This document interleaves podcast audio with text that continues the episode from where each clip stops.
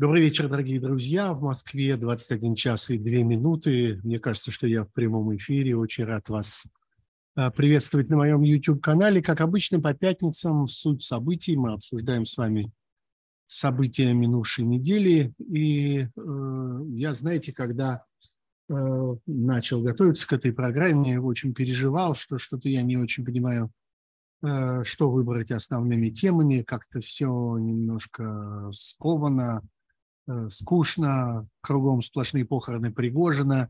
Неужели опять придется про это поговорить?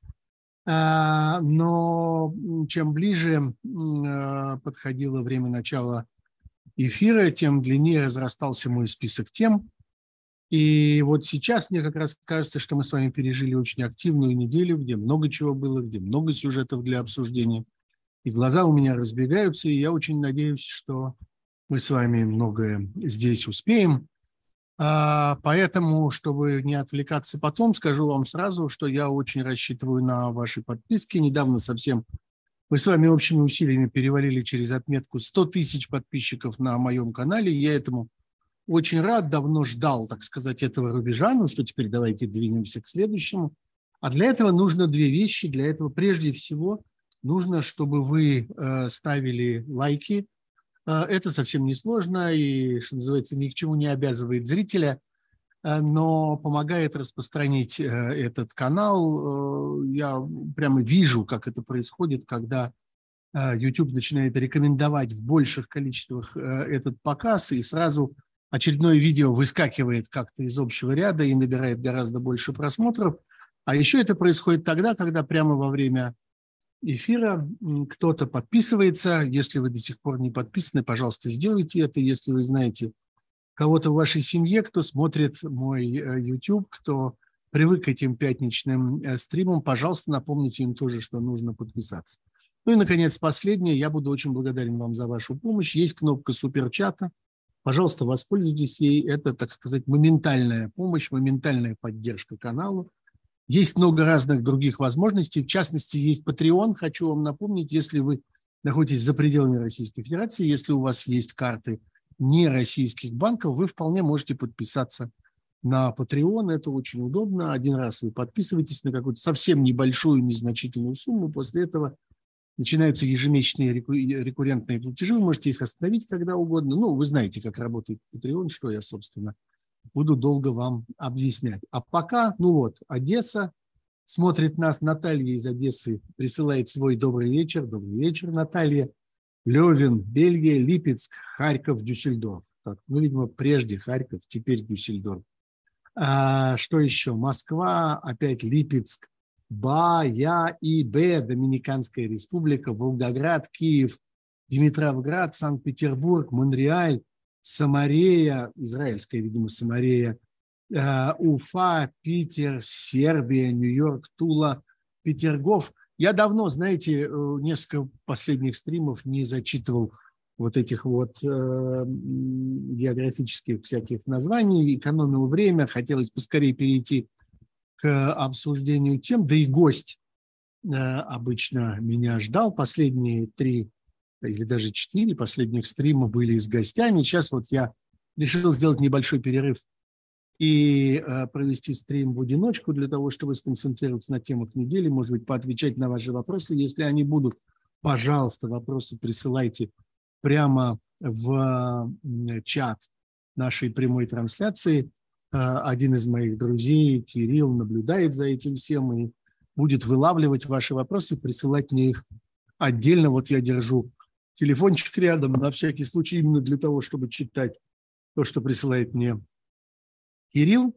Вот, э, так что, э, ну вот, давайте с вами, э, так в старое доброе время, один на один, в смысле я один на один со всей аудиторией, поговорим у нас с вами весь час, может быть, час с небольшим, того, чтобы обсудить э, события этой недели. Знаете, я начну с вещи совершенно трагической. Вещи, которую я Обнаружил сегодня в потоке новостей, обнаружил сегодня среди рутинных сообщений телеграм-каналов, фейсбука, а, в ютубе мне раз-другой попалась эта рекомендация. Маленькое видео 20, что ли, секунд очень страшного содержания. На видео распятый мальчик. А, мы с вами привыкли разговаривать про распятого мальчика и приводить э, этот пример такой оголтелой какой-то пропаганды, а, лживый, наглый, бессовестный, неправдоподобный. А, да, вот помните, была такая история про первый, по-моему, канал, который разгонял историю про а, то, как будто бы э, в Донбассе местные жители обнаружили мальчика злодейски казненного э, ужасными, значит, украинскими агрессорами.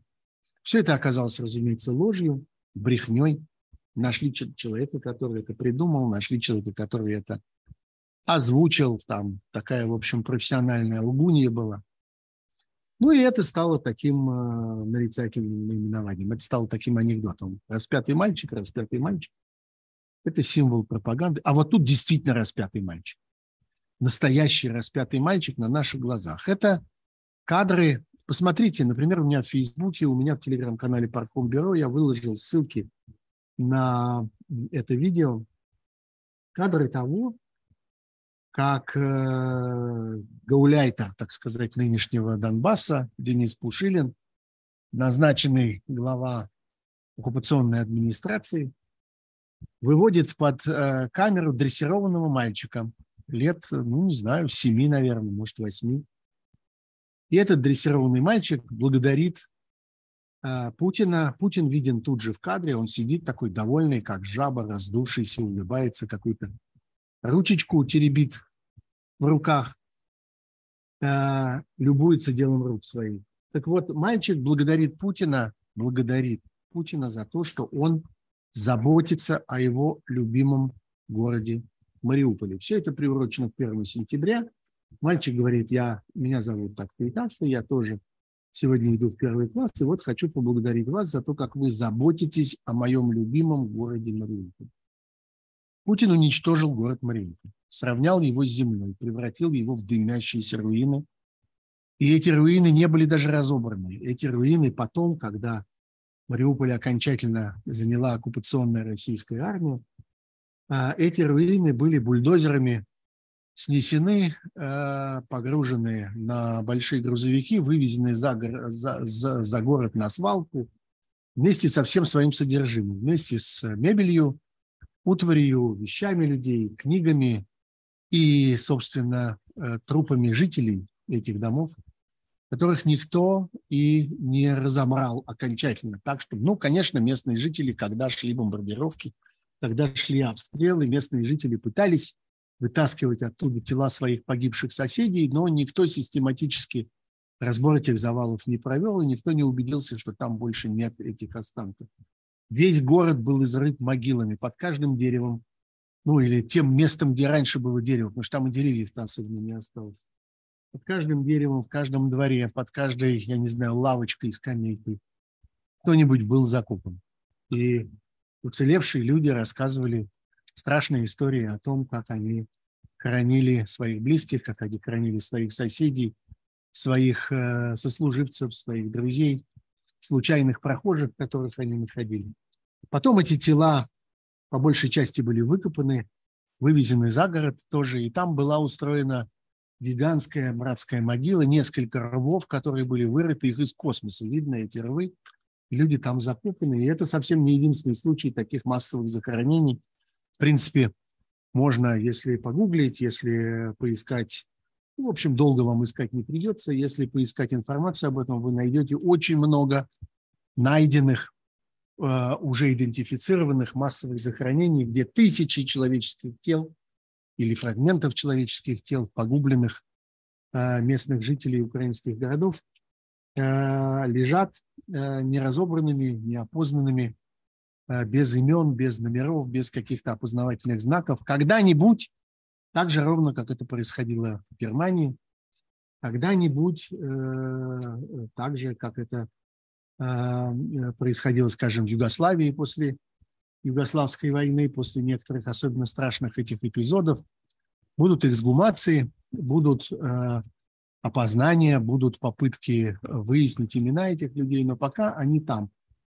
Вот так Путин позаботился о городе Мариуполе. Он разрушил его, он истребил его население, он превратил этот город в город теней и трупов.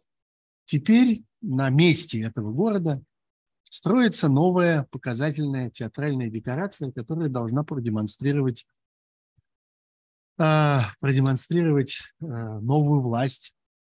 И мы с вами поговорим чуть позже о том, что эта декорация имеет несколько, так сказать, ипостасей – несколько измерений, не только архитектурно-строительную, там вице-премьер Хуснулин, человек, который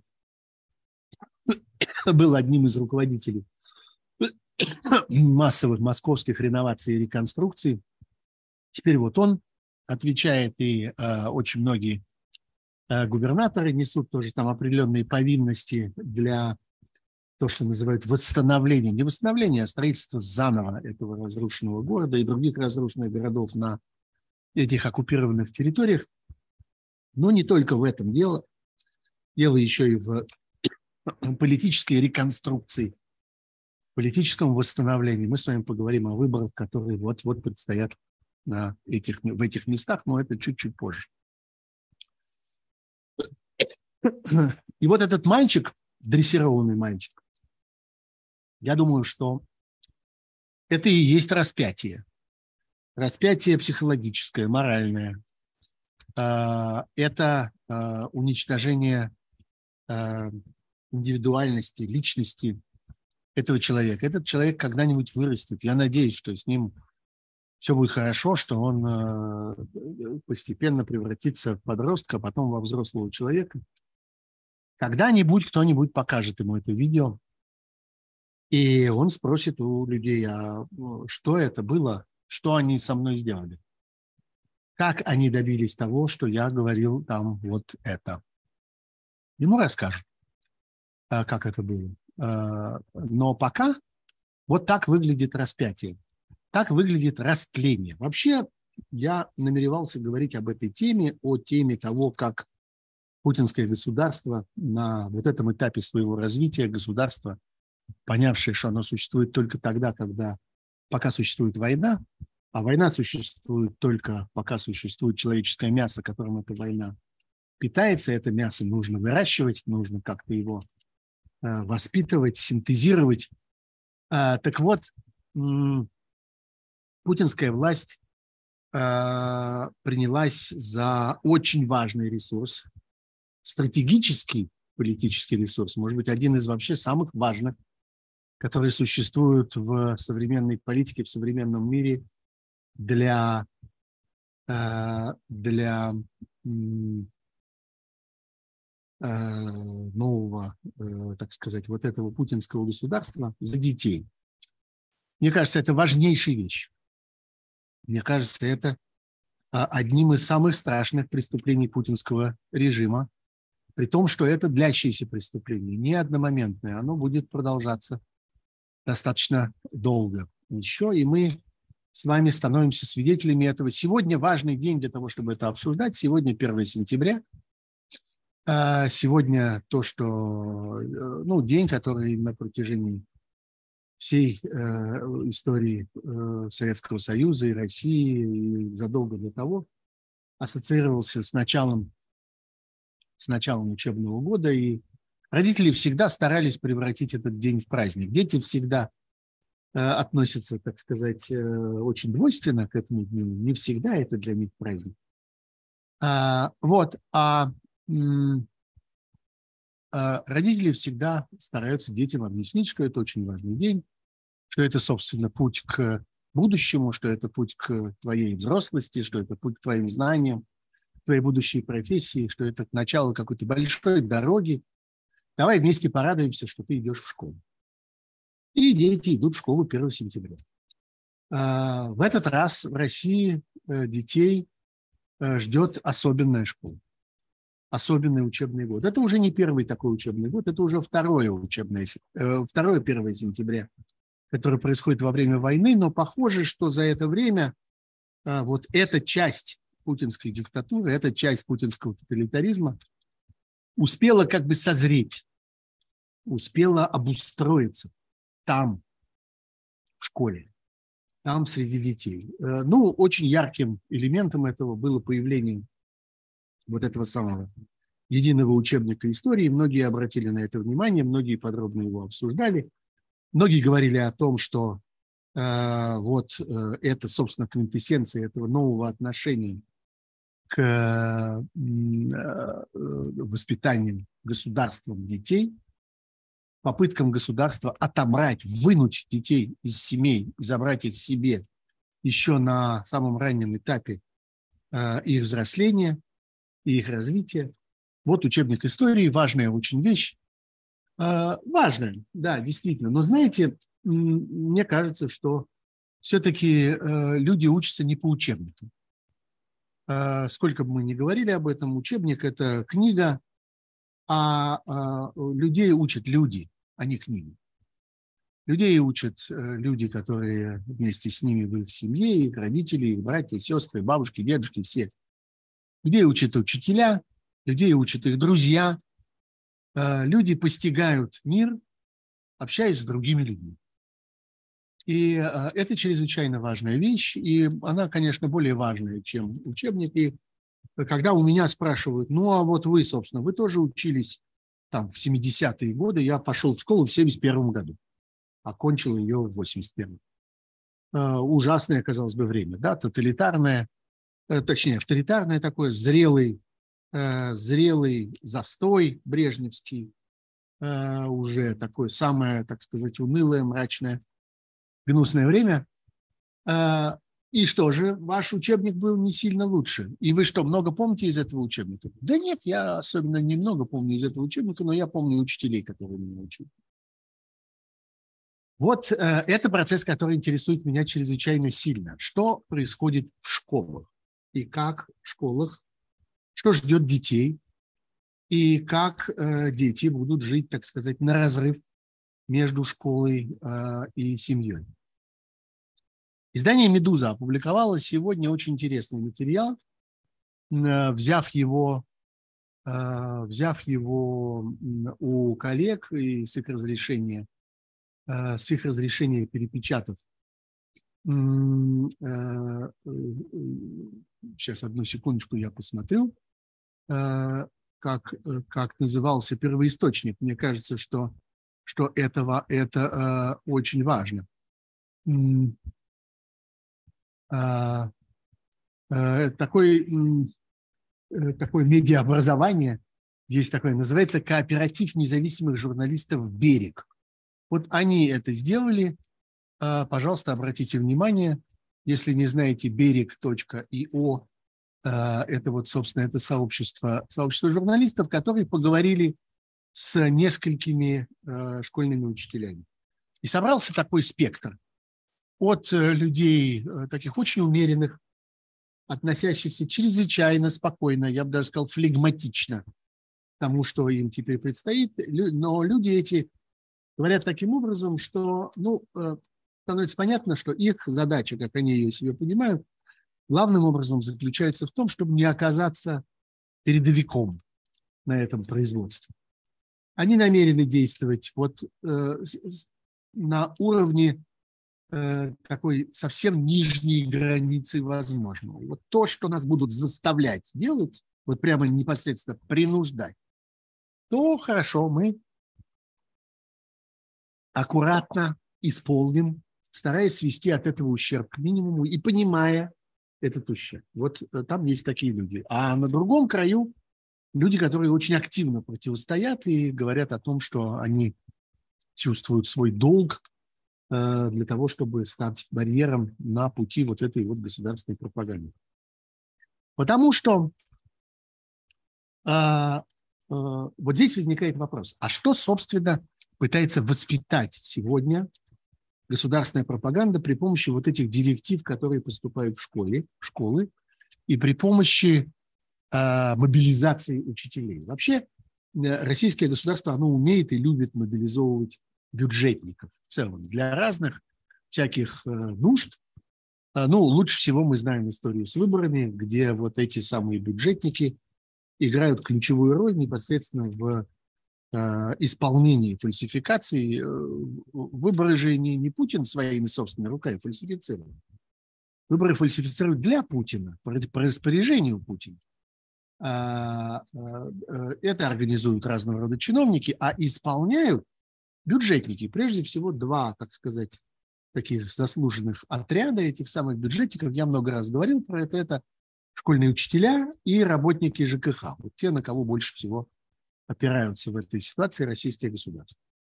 А, они это делают много лет, они это делают исправно, они это делают по всей стране в массовых масштабах, много раз ловили, много было отвратительных историй, когда учителя там бегали от наблюдателей, когда их буквально хватали за руку, в тот момент, когда они там что-нибудь засовывали в урны, что-нибудь переписывали, прятали, кого-нибудь пытались обсчитать и так далее. Это все было отвратительно. Это такая школа, через которую прошло огромное количество российских учителей. И российское государство привыкло думать, что оно справилось с этой задачей, что оно научилось этих людей принуждать к самым отвратительным формам службы. Службы такой, я бы сказал, цирковой, собачьей. Вот когда э, дрессировщик подходит с кнутиком к собачке, э, под подбородок ее этим кнутиком так слегка э, поддерживает и говорит ей, служи, служи. И вот она служит, поднимает передние лапки, прижимает ушки, помахивает хвостиком, и чему, чему там еще эту собаку, вот пуделя этого научили. Вот так служи, служи, говорит государство своим учителям. А, так вот, на что, собственно, оно их а, мобилизует? Что, собственно, они хотят, чему, собственно, они хотят обучить? Ну, вот в учебнике истории мы видим какие-то рассказы, которые они хотят внедрить, а, и какие-то истины, которые они хотят э, истолковать, что Э, Россия всегда э, находилась под угрозой, она всегда была окружена врагами, что вообще основная идея и суть, и смысл существования России как государства, а для этих э, обучателей истории, собственно, история состоит из государств. Там нет людей, там нет человеческого гения, там нет человеческих талантов, там нет человеческих чувств, человеческих стремлений, там есть воля, держав. Страна захотела того, а другая страна захотела этого, и вот одна страна пошла на другую страну, а та страна ей ответила, и вот эти страны научились, и всякое такое. Вот, э, значит, э, весь смысл существования России и российской истории – это противостояние агрессорам, которые со всех сторон на нее всегда нападают.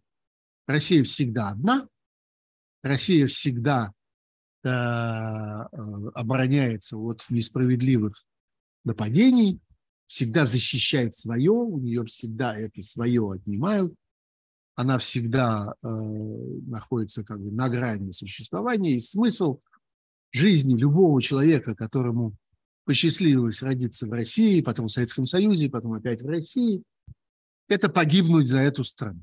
И, собственно, больше ничего. Люди рождаются для того, чтобы погибнуть за эту страну. Знаете, как у Ильфа и Петрова в начале романа «12 стульев» написано, что э, в этом городе, где все это начинается, э, что в нем было такое количество парикмахерских и погребальных контор, как будто бы люди рождаются только для того, чтобы постричься, побриться, освежиться одеколоном и умереть. И вот как бы это единственное, из чего состоит человеческая жизнь. И, в общем, так в этом убогом провинциальном городе примерно и было. И вот такой образ России внедряет этот учебник истории. Но это не главное. А главное другое. Главное заключается в том, что этот учебник, а главное, э, вся та педагогическая линия, на которую сегодня дрессируют учителей, и на которую направлены вот эти ключевые для этого дрессировочного процесса понедельничные уроки, э, уроки идеологии, уроки э, пропаганды, уроки власти, уроки политики, которые предлагаются теперь, предлагаются теперь всем ученикам России, главное, что там обучают, их обучают покорности. Их обучают умению соглашаться. Им объясняют в сущности, что мы сообщаем вам сейчас нечто, что нам нужно вам сообщить. Когда нам нужно будет сообщить вам что-нибудь другое, мы вам другое сообщим, и вы с этим тоже согласитесь. И на тот момент это будет для вас правда. Не существует ни научной истины, не существует ни, что называется, моральных устоев, ни э, э, заповедей э, о э, грехах, э, ни добра и зла, ничего. Существует то, что вам говорят старшие. Старшие в широком смысле этого слова. В школе старшие – это учителя, а в жизни старшие – это ваши начальники, ваша власть, люди, которые вами управляют, люди, которые вам, вами владеют, люди, которые за вас решают. Старшие, слушайте старших. Старшие скажут вам. Вот это сегодня ключевая доктрина э, воспитания детей в России. И это э, то супероружие, которое подготовил тоталитарный режим для своей страны и своих детей. Потому что все может измениться. А, но вот э, это будет э, сохраняться в людях, если, не дай бог, это удастся.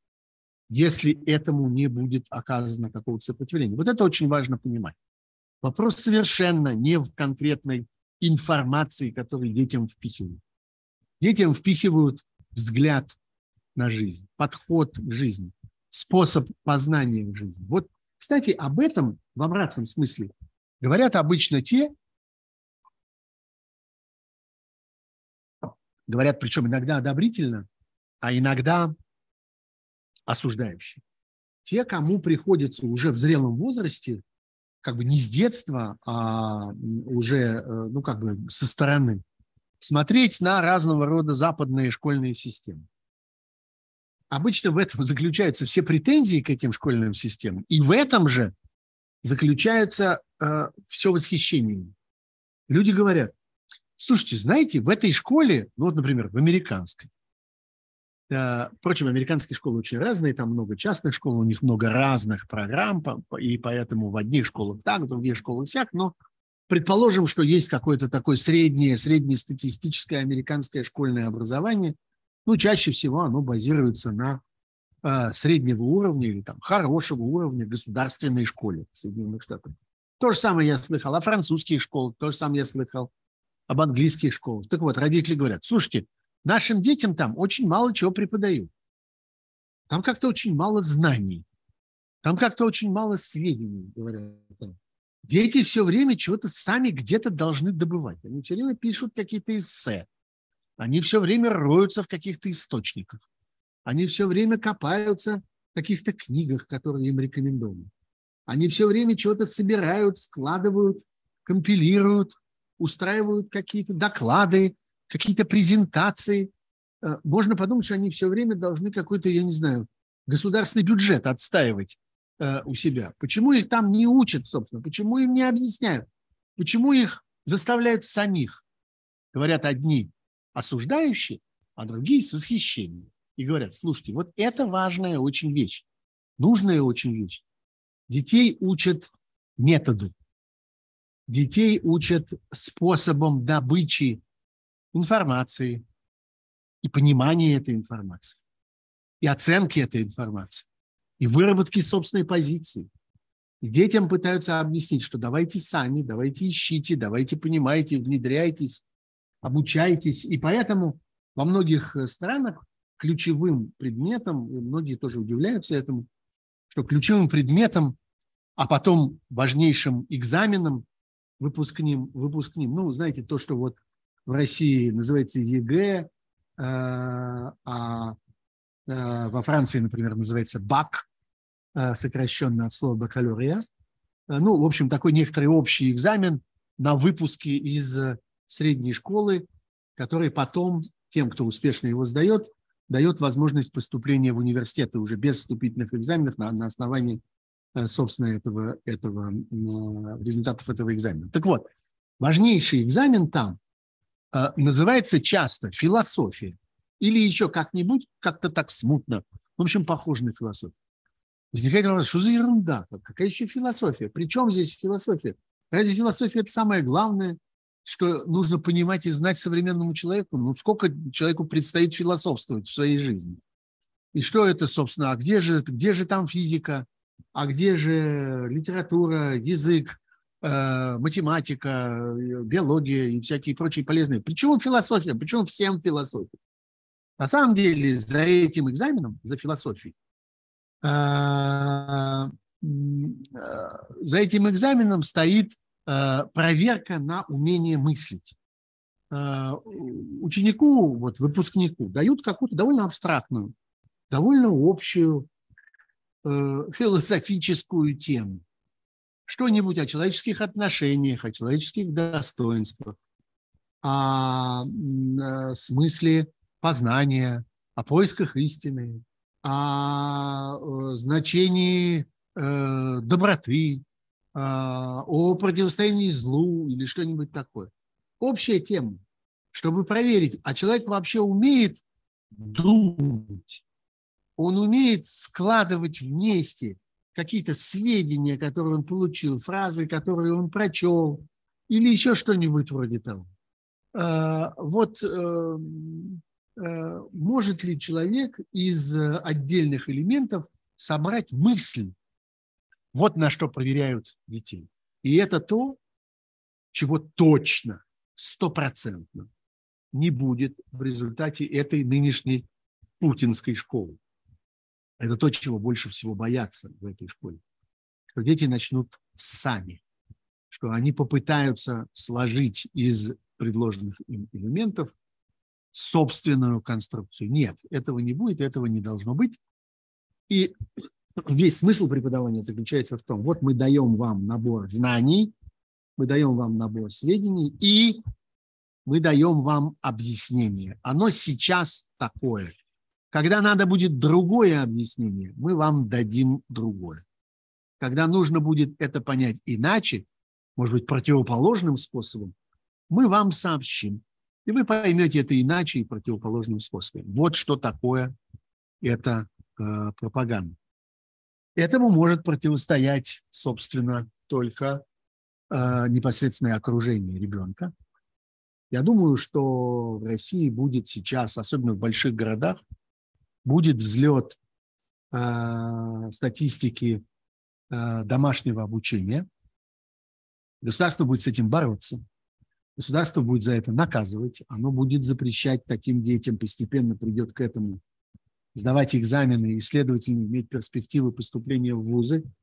Родители будут пытаться каким-то образом обманывать э, образование, образовательную систему. Это совершенно неизбежно, так это и будет люди будут пытаться компенсировать или там создать какую-то защитную среду для своих детей, кто может. Кто не может, э, будут стараться как-то создавать баланс. Вот ребенок ходит в школу. Есть уже, я уже читал довольно много всяких таких э, инструкций, пояснений, э, как помочь вашему ребенку психологически сохраниться в условиях вот этого пропагандистского давления в школе и в то же время не создать конфликта и в то же время не э, нарваться на неприятности для него и для вас. Э, есть такие уже э, такие э, руководства, что ли, какие-то пособия. Некоторые из них довольно глупые, некоторые из них вполне ничего себе. Ну, если вы сами рассудительные люди, вы сумеете найти э, более или менее правильное, прочтите, может быть, несколько, составьте сами для себя какую-то полезную компиляцию. Ну вот. Э, так что э, люди будут пытаться противостоять этому. Учителя будут пытаться противостоять этому. Какая-то часть учителей, несомненно. Здесь я снова возвращаюсь к моему недавнему разговору с одним из лучших учителей, э, который, которых я знаю, член истории, я не хочу называть его имя лишний раз, который говорил мне, ну, мы будем... Дальше он описывал, что они будут. В общем, одним словом, это описывается словом «хитрить». Нам будет не хватать времени на самые отвратительные темы. А, мы будем как-то переходить на другой сюжет. Мы будем говорить, ну, с этим вы как-нибудь сами разберетесь, давайте не будем здесь э, на это терять время, это как-нибудь потом, как-нибудь отдельно, когда-нибудь. Вот, э, учителя будут пытаться защищать своих детей в тех случаях, когда это возможно. И, конечно, огромный вес здесь будет ложиться на тех учителей, которые берут на себя работу классных руководителей, которые занимаются какой-то вне, внеклассной работой, которые путешествуют с детьми, возят их на какие-то экскурсии, водят их по каким-то музеям, устраивают с ними викторины, конкурсы и так далее. В этот момент вне школьного урока, вне, так сказать, пространства между двумя звонками очень многое будет определяться. Ну, в общем, конечно, это индивидуальная работа, и это индивидуальная ответственность людей за своих детей, да. Люди, которые живут в России сегодня, живут в очень трудное, страшное военное время. И так же, как во время войны люди защищают своих детей, отдавая им последний кусок и последний глоток, и э, обогревая их, оберегая их, увозя их в эвакуацию, и вообще выстраивая всю свою жизнь так во время войны. Мы бесконечно про это читаем, нам бесконечно про это рассказывали наши бабушки и дедушки, выстраивая всю свою жизнь так, чтобы дети остались целые, иногда отправляясь на, так сказать, какие-то ужасные лишения ради этого. Так вот, во время этой войны, даже при том, что голода нет, холода нет, эвакуация пока не предвидится, и вообще значительная часть страны живет так, как будто никакой войны нет, и как будто бы война ее не касается, люди должны будут поступать именно так. Они должны будут очень многим поступиться ради сохранения своих детей перед этой страшной угрозой, перед угрозой их растления. Это поразительно, как много это государство говорит о каком-то тлетворном влиянии кого-то, как много оно задумывается, точнее не задумывается, а треплется. Думать-то оно как раз не умеет. Оно треплется о том, что вот нам сообщают какие-то ужасные, э, ужасные какие-то манеры, какие-то отвратительные обычаи, какие-то развратные нравы э, поступают на нас из оттуда. Но на самом деле растлителем оказывается именно государство. Оно уничтожает в ребенке, главное, оно уничтожает в нем волю жизни, оно уничтожает в нем индивидуальность, способность самостоятельно осваивать окружающую жизнь. Вот это чрезвычайно важно, и это важнее, чем сведения, которые сообщают вам в школе. Вот, я, может быть, вы скажете, слишком долго, на слишком надолго завис на этой теме, но мне кажется, что ничего важнее сейчас не происходит. И будущее народа, который живет сегодня на территории, которая все еще называется Россией, которая явно не всегда будет так называться, потому что государство это обречено и погибнет, будущее зависит от того, удастся ли выстоять в этом противостоянии и сохранить детей. Мне кажется, нет ничего важнее, мне кажется, нет ничего драматичнее, чем эта борьба, чем эта схватка. А иллюстрация того, как это происходит, вот мы видели сегодня в этом 30-секундном ролике. Я считаю, что его просто надо сохранить. Его надо как-то уберечь для будущих поколений. Я думаю, что Э, придет момент, когда государство попытается стереть память о таких событиях, когда государство начнет э, уничтожать все следы вот этих своих преступлений, так же, как и следы других преступлений, в том числе военных преступлений. Э, вот этот 30-секундный ролик с этим распятым мальчиком. С мальчиком, которого заставляют благодарить тирана за то, что он уничтожил, стер с лица, истребил изуродовал, погубил его город. Ну, впрочем, может быть, не его. Я не знаю, откуда взялся этот мальчик. Я думаю, что журналисты это выяснят. Они найдут этого мальчика. Они выяснят, привезли ли его откуда-нибудь. Может быть, он из, действительно из Мариуполя. А может быть и нет. Может быть, он откуда-то издалека. Я не знаю, где его и как обучали, откуда он взялся. Мы это узнаем с вами в ближайшие дни. Э, несомненно. Но это страшный документ эпохи. Это будет, э, будут те кадры, которыми будут открываться, может быть, заседания будущего трибунала. Вот э, в моей коллекции это второй такой, э, второй такой э, эм, экспонат для будущих, так сказать, для будущих моих показаний в суде. Если у меня спросят, что вы считаете, приведите, что вы считаете свидетельствами преступления. Я приведу две вещи. Первое, вы удивитесь, может быть. Это видео, на котором выступает, а, э, выступает глава оккупационной администрации а, одного из, одного из небольших городов на оккупированных территориях Украины и говорит о том, что людям, которые отказались получить российский паспорт, не дадут инсулин если они страдают диабетом. Ну, кто не знает, инсулин – это такая вещь, которая нужна больному диабетом ежедневно, иногда по несколько раз в день. Это без, то, без чего реально нельзя жить. И жизнь тяжело больного человека без инсулина, тяжело больного диабетом, она исчисляется буквально днями, сколько он может выдержать. А вот он говорит, что мы не дадим инсулина тем, кто не взял русского паспорта. Идите и добывайте его там, в этой вашей, в этой вашей Украине. Вот это один эпизод. А второй – это вот этот мальчик. Сохраню. Обязательно сохраню. Вот. Ну что, пойдемте к другой теме. Мы с вами уже 40 минут в эфире. Ой-ой-ой-ой-ой. Ну ничего, можем чуть-чуть задержаться сегодня. Напоминаю вам о лайках, их не очень много набралось, всего 650 с чем-то на настоящий момент. Напоминаю вам о подписках, э, которые будут очень-очень уместны. Напоминаю вам о суперчате. Кое-кто им воспользовался уже, и я э, хочу воспользоваться случаем поблагодарить э, Диану Замошкину, которая воспользовалась э, э, суперчатом и прислала свою помощь. Дарья Найман – тоже э, прислала свою помощь прямо сейчас в нашем эфире. Спасибо вам большое. Очень здорово, очень уместно. Я это вижу. Я вам благодарен и надеюсь, что надеюсь, что я как-то не разочарую вас, и вы убедитесь, что вы правильно сделали, что мне помогает.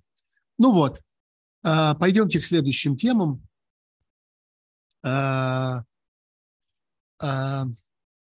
Знаете что? Э, я, пожалуй, подвину вперед тему, которую я хотел как-то ближе к концу о ней говорить. Это, как ни странно, выборы. А, вообще о выборах действительно говорить как-то неудобно в нынешних обстоятельствах. Я имею в виду о выборах, которые происходят в России. А, и понятно, что они раздавлены, разрушены понятно, что, э, собственно, один из смыслов ведения этой войны – это уничтожение выборов, между прочим. Давайте не забывайте с вами про это. Что, среди прочего, эта война ведется потому, что она позволяет вытворять с гражданскими институтами, позволяет вытворять со свободами людей абсолютно все, что угодно, в частности, с правом людей выбирать, выбирать свое будущее. Можно эти выборы уничтожать, и, что называется, 7 бит, один ответ никто не спросит. Поэтому, ну, скажем, говорить там о предстоящих президентских выборах в России мне совершенно неохота. Но есть выборы, о которых я хочу говорить. Это выборы, которые предстоят совсем скоро, через 10 дней, в единый день голосования нынешнего года, 10 сентября, будут происходить, среди прочего, выборы в очень многие региональные законодательные собрания, и в частности в э, законодательные собрания четырех оккупированных украинских территорий. Э, э, ДНР, там будут выбирать нечто под названием Народный совет, ЛНР, там будут выбирать опять некоторый Народный совет. В Запорожской области будут выбирать законодательное собрание, в Херсонской области будут выбирать областную думу. А, а вот я хочу, кстати, вот я сейчас только понял, что я не понимаю, а в Крыму будут выборы? Я сейчас быстренько смотрю.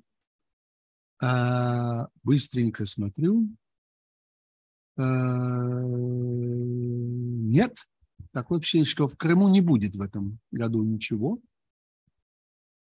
А, еще раз проверю, на всякий случай. Э, нет, в Крыму, в Крыму не будет никаких, ни, ни, ничего такого, в Крыму никаких дум выбирать не будут. А вот в этих четырех субъектах будут. И э, это важная вещь. Ну, совершенно очевидно, что э, сам факт проведения выборов на оккупированных территориях, территория которых, границы которых неизвестны, я вам напоминаю эту историю, мы с вами в свое время подробно ее обсуждали. Если хотите, найдите и посмотрите э, законы, принятые Государственной Думой и одобренные впоследствии фараоном э, о принятии в состав Российской Федерации этих э, субъектов, так сказать, федерации, там описано с помощью такой вывернутой конструкции, а, собственно, что принимаем-то? Какую территорию? Чего? Сколько? Ни одна из этих областей не находятся в своих, там, скажем, украинских административных границах. Нигде нет 100%. Где-то больше, где-то меньше. В одном случае, в случае с Херсонской областью, произошло, произошло катастрофическое для оккупантов возвращение существенной части этой области, когда ее уже вроде приписали, уже объявили, уже включили, а потом благополучно она вернулась снова под э, контроль Украины. Но в любом случае, ни, в отношении ни одного из этих субъектов неизвестна его территория. Неизвестно население. Оно неизвестно даже статистически, с точки зрения там, какой-нибудь переписи или чего-нибудь вроде этого. Но тем более физически неизвестно, потому что э, никто не учел в достаточной мере количество беженцев в одну сторону, в другую сторону. Из всех этих четырех областей по разным обстоятельствам люди бегут и на территорию России, и на территорию Украины, и на запад, и на восток. А никто не учел живых и мертвых, пропавших без вести, а, мобилизованных, ушедших в армию а, на ту или на другую сторону, а, угнанных, посаженных на подвал, заключенных в концлагеря и так далее, и так далее. Полностью тотально отсутствует представление о том, кто вообще должен участвовать в этих воображаемых выборах. Это уникальное по своей наглости, по своей бессовестности мероприятие, э, которое изначально сразу организовано таким образом, что оно э, будет полностью выдумано. Вот так, собственно, как это было сделано в Крыму в свое время, когда э, анализировали крымский так называемый референдум 2014 года, организованный, так сказать, под дулами автоматов после, э, сразу после аннексии Крыма, а, а такой физической аннексии, еще до того, как она была, эта территория включена, так сказать, юридически в состав Российской Федерации, э, когда начали это изучать, пытались изучать фальсификации, я очень хорошо помню, как с изумлением люди, которые привыкли изучать разного рода статистику, избирательные выборы, стали говорить, слушайте, а нет никаких фальсификаций. Нет там никаких манипуляций с цифрами, потому что цифры целиком выдуманы. Потому что эти цифры просто нарисованы из головы. Вопрос не в том, что там неправильно посчитали, посчитали, а потом исказили, посчитали, а потом добавили, потом перебросили, перекинули, еще что-нибудь. Нет, никто не считал. Эти цифры написаны от балды. Эти бюллетени э, по большей части никому никогда не выдавались. Никому, никогда они не опускались ни в какие уровни. Их и не печатал, в общем, более или менее никто. Это просто выдуманные цифры. Вот так будут устроены выборы э, через 10 дней на этих четырех территориях. Э, я не знаю, будут ли там какие-то бюллетени, я не знаю, будут ли там какие-нибудь избирательные участки. Захочет кто-нибудь их устраивать, больше одного. Но понятно, что по одному надо устроить, потому что должно же телевидение куда-то приехать и снять. Где-то люди должны попозировать, куда-то привезут автобусами, раздадут им какие-то бумажки или посадят их перед аппаратами для электронного голосования или еще что-нибудь такое им придумают. Но, но да, показать картинку, мы увидим эти картинки, мы их приложим.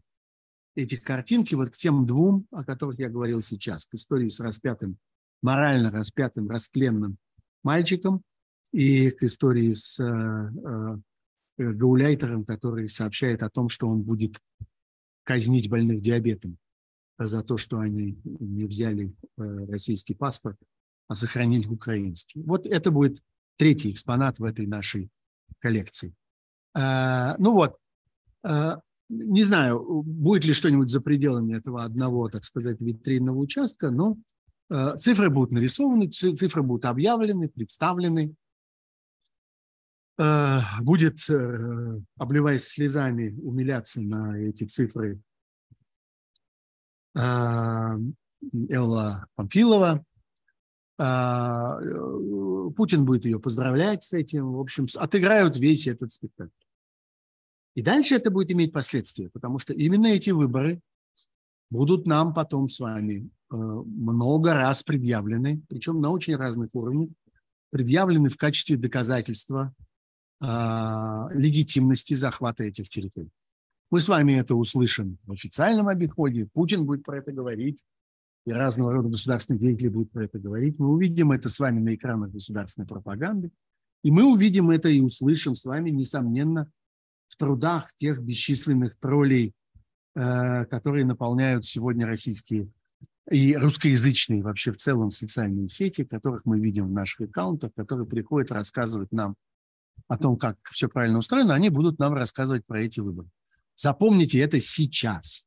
Вот сейчас как-то пусть у вас в голове где-то отложится, что этих выборов не существует. Это выборы на неизвестной территории, с неизвестным населением, по неизвестной процедуре.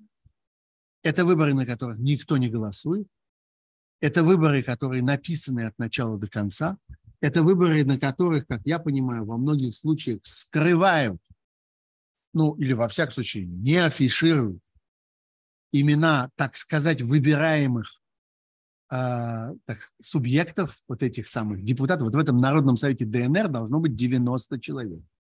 В Народном совете ЛНР 50 человек. В Запорожской области 40 человек. В Херсонской области 36 человек. Эти имена не афишируются из соображений безопасности. Вот представьте себе выборы, на которых неизвестно кто, неизвестно в каком количестве, неизвестно как, голосует неизвестно за кого, и получает тот результат, который неизвестно кто потом напишет на бумажке. Мы знаем, кто будет начальником этого. Этим всем заведует, э, всем этим избирательным процессом в конечном итоге заведует Кириенко. Он ставит задачу, он и отчитывается. Понятно, что это все сопровождается еще и колоссальными финансовыми злоупотреблениями, потому что выборы – это всегда деньги, выборы – это всегда смета, которая выделяется на работу избирательных комиссий, обустройство участков и так далее. Кто-то это освоит, несомненно. Кто-то сложит все эти булочки, э, которые должны были бы продаваться на, э, по традиции на этих избирательных участках. Вообще поразительно, кстати, раз я про это заговорил, чуть-чуть отвлекусь, поразительно способность э, мошенников путинской власти зарабатывать на чем угодно. Вот я только что говорил довольно долго про всякие школьные дела – я пока занимался этим и внедрялся во все эти истории, мне все время попадались сообщения, как и технические, о том, как школы готовятся, собственно, к э, учебному году в условиях войны. Устанавливаются всякие меры безопасности, устанавливаются какие-то системы контроля, какие-то большие железные двери с большими замками, э, всех пускать, никого не выпускать, камеры наблюдения – охранники, то все, э, инструктаж на случай, если дрон прилетит, на случай, если террорист придет, на случай, если захват случится, на случай еще чего-нибудь, еще-нибудь, что-нибудь. А тем временем тихонько происходят закупки. И выясняется, что российские школы в чудовищных, невообразимых количествах закупают какие-то аварийные на случай там чего-то какие-то чемоданчики. Можно себе представить эти чемоданчики. Всякий человек в России, у которого есть автомобиль, помнит вот эту нелепую историю про аптечку, которую его заставляют с собой возить, в которой какие-то странные вещи, какой-то, не помню, стрептоцит, орбидол, э, ватка, э, еще что-то такое. В общем, все что угодно, что точно вам не понадобится и не пригодится в момент там, какой-нибудь аварии или чего-нибудь вроде этого. Вот ровно так же и тут. На каждого учащегося должна быть закуплена коробочка. В этой коробочке лежит респиратор. Почему респиратор? Они покрывать полы лаком, что ли, собрались? Зачем респиратор? Или они там морить тараканов будут? Респиратор он должен лежать. Вот. Еще там должен лежать фонарик. Почему фонарик? Они ночью, что ли? Вообще полная совершенно обсессия на, обсессия на этих фонариках. Закупают миллиарды фонариков. Кто-то, конечно, на этом на всем делает какие-то катастрофические, совершенно колоссальные бабки. Я совершенно не удивляюсь сообщению журнала Forbes, недавно вышедшему о том, что общее э, благосостояние российских э, миллиардеров выросло очень значительно, что такое на 13, что ли, э, в общей сложности миллиардов, за, миллиардов долларов за последний год. Нет, вру, не 13, 23, по-моему, 23. Вот, ну понятно, на одних фонариках, на фонариках, на, на, на респираторах, на, там, наверное, еще в этой коробочке э, лежит какая-нибудь инструкция, которую надо напечатать этими многомиллионными тиражами. Не знаю, моток бечевки, наверное, там лежит. Что, что еще там лежит? Бутерброд, может быть, в целлофановом пакете. Ну, это все где-то... Ну, ровно так же, на самом деле, как с Пригожиным. Мы знаем же, на самом деле, что Пригожин свои миллиарды, на самом деле, сколотил не на Африке, не на, не на золотых приисках, не на бриллиантах, и даже не на ресторане «Старая таможня», а миллиарды свои он сколотил на тухлых завтраках, на том, что э, школьники получали кошачьи консервы, на то, что э, солдаты получали э, гнилые овощи, э, какие-то плесневелые сухари и всякое такое. На откупах, на откупах. Это, собственно, старинная русская забава, хорошо нам известная из мемуаров всяких купцов дореволюционных на том, как вот картонные поднотки к сапогам перед Первой мировой войной делали тогдашних миллиардеров и э, поставки в армию э, овса, фуража, э, водки, потому что тогда полагалась чарка каждому солдату и каждому офицеру ежедневно, ну и так далее. Вот, э, ну это отдельная такая история. Вот, про выборы. Важная часть, важная вещь. Запомните, что выборы есть и такие. Они сыграют роль в нашей истории. Нам с вами, дол- нас с вами долго будут в них тыкать. Поехали дальше. Сюжет, о котором я хотел говорить еще. У нас времени остается все меньше и меньше. А, ну, это, конечно, армейские э, события. Это то, что, э, то, что военные аналитики называют ростом э, ударных возможностей Украины. Два важных заявления было сделано на этой неделе. Одно – это заявление, собственно, Зеленского, который сказал о том, что Украина располагает теперь собственным вооружением, способным поражать цели на расстоянии 700 километров. Этого с запасом хватает для достижения разного рода важных э, военных инфраструктурных объектов. Прежде всего инфраструктурных. Действительно, война – это транспорт. Война – это перевозки, снабжение, поэтому важнейшая вещь – это железнодорожные узлы, вокзалы, аэродромы, а, порты и прочее, прочее. Порты. Меня всегда заставляют говорить порты, а мне ужасно нравится это слово. Ну вот, а, э, Украина научилась производить достаточных количествах. Это, а, вокруг этого, конечно, много пропаганды с обеих сторон. Украинцы говорят о том, что это все исчисляется уже десятками тысяч. Проверить это трудно. Скорее всего, десятков тысяч там нет. Э, но чуть позже, что но. Второе заявление было сделано Кириллом Будановым, руководителем Главного управления разведки. Ну, это человек, который, конечно, его профессия заключается в том, чтобы обманывать. Как любой э, глава разведки любой страны, тем более воюющей страны, это человек, который участвует в бесконечной информационной игре, как это называется у разведчиков. Он бесконечно что-то выдумывает, бесконечно дезинформирует и так далее, и так далее. Он сказал о том, что беспилотники, которые атакуют важнейшие э, объекты на территории России, в частности, вот они атаковали военно-гражданский аэропорт в Пскове э, с 29 на 30 августа ночью, они были запущены с территории России. И то, и другое заявление. И заявление Зеленского про оружие на 700 километров. И э, заявление Буданова о том, что беспилотники запускаются Э, запускаются с территории России. Оба они выглядят, э, так сказать, смелыми. Они оба выглядят достаточно э, амбициозными и, в общем, трудно проверяемыми. Но есть результат. Мы видим, что это превратилось в рутину. Мы видим, что атаки стали массовыми, что атаки стали прицельными – а, иногда они носят демонстративный характер, как э, удары день за днем, день за днем по московскому Сити. Иногда они носят содержательный характер, как вот э, по этому аэропорту. Знаете, там все сконцентрировались на том, что вот будто бы два самолета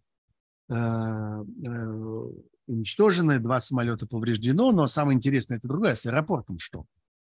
А что с полосами?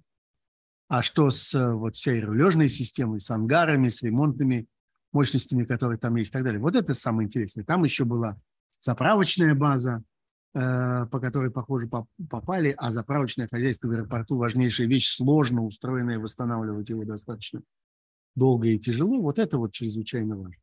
Короче говоря, э, мы увидим в ближайшее время цену этим двум заявлениям. И почему-то мне кажется, что жизнь подтвердит и то, и другое, потому что пока, во всяком случае, тенденция разворачивается ровно в этом же направлении.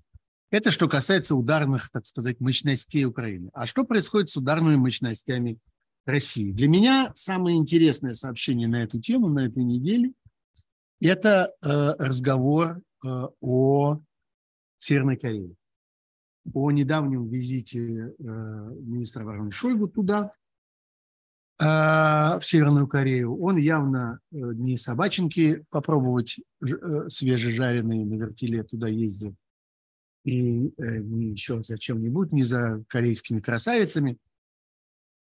А ездил он туда, ну, одна вещь абсолютно очевидна. Он ездил, так сказать, за ре... Как это называлось? Это называлось реэкспорт, как ни странно. Хотя правильнее было бы назвать это реимпорт.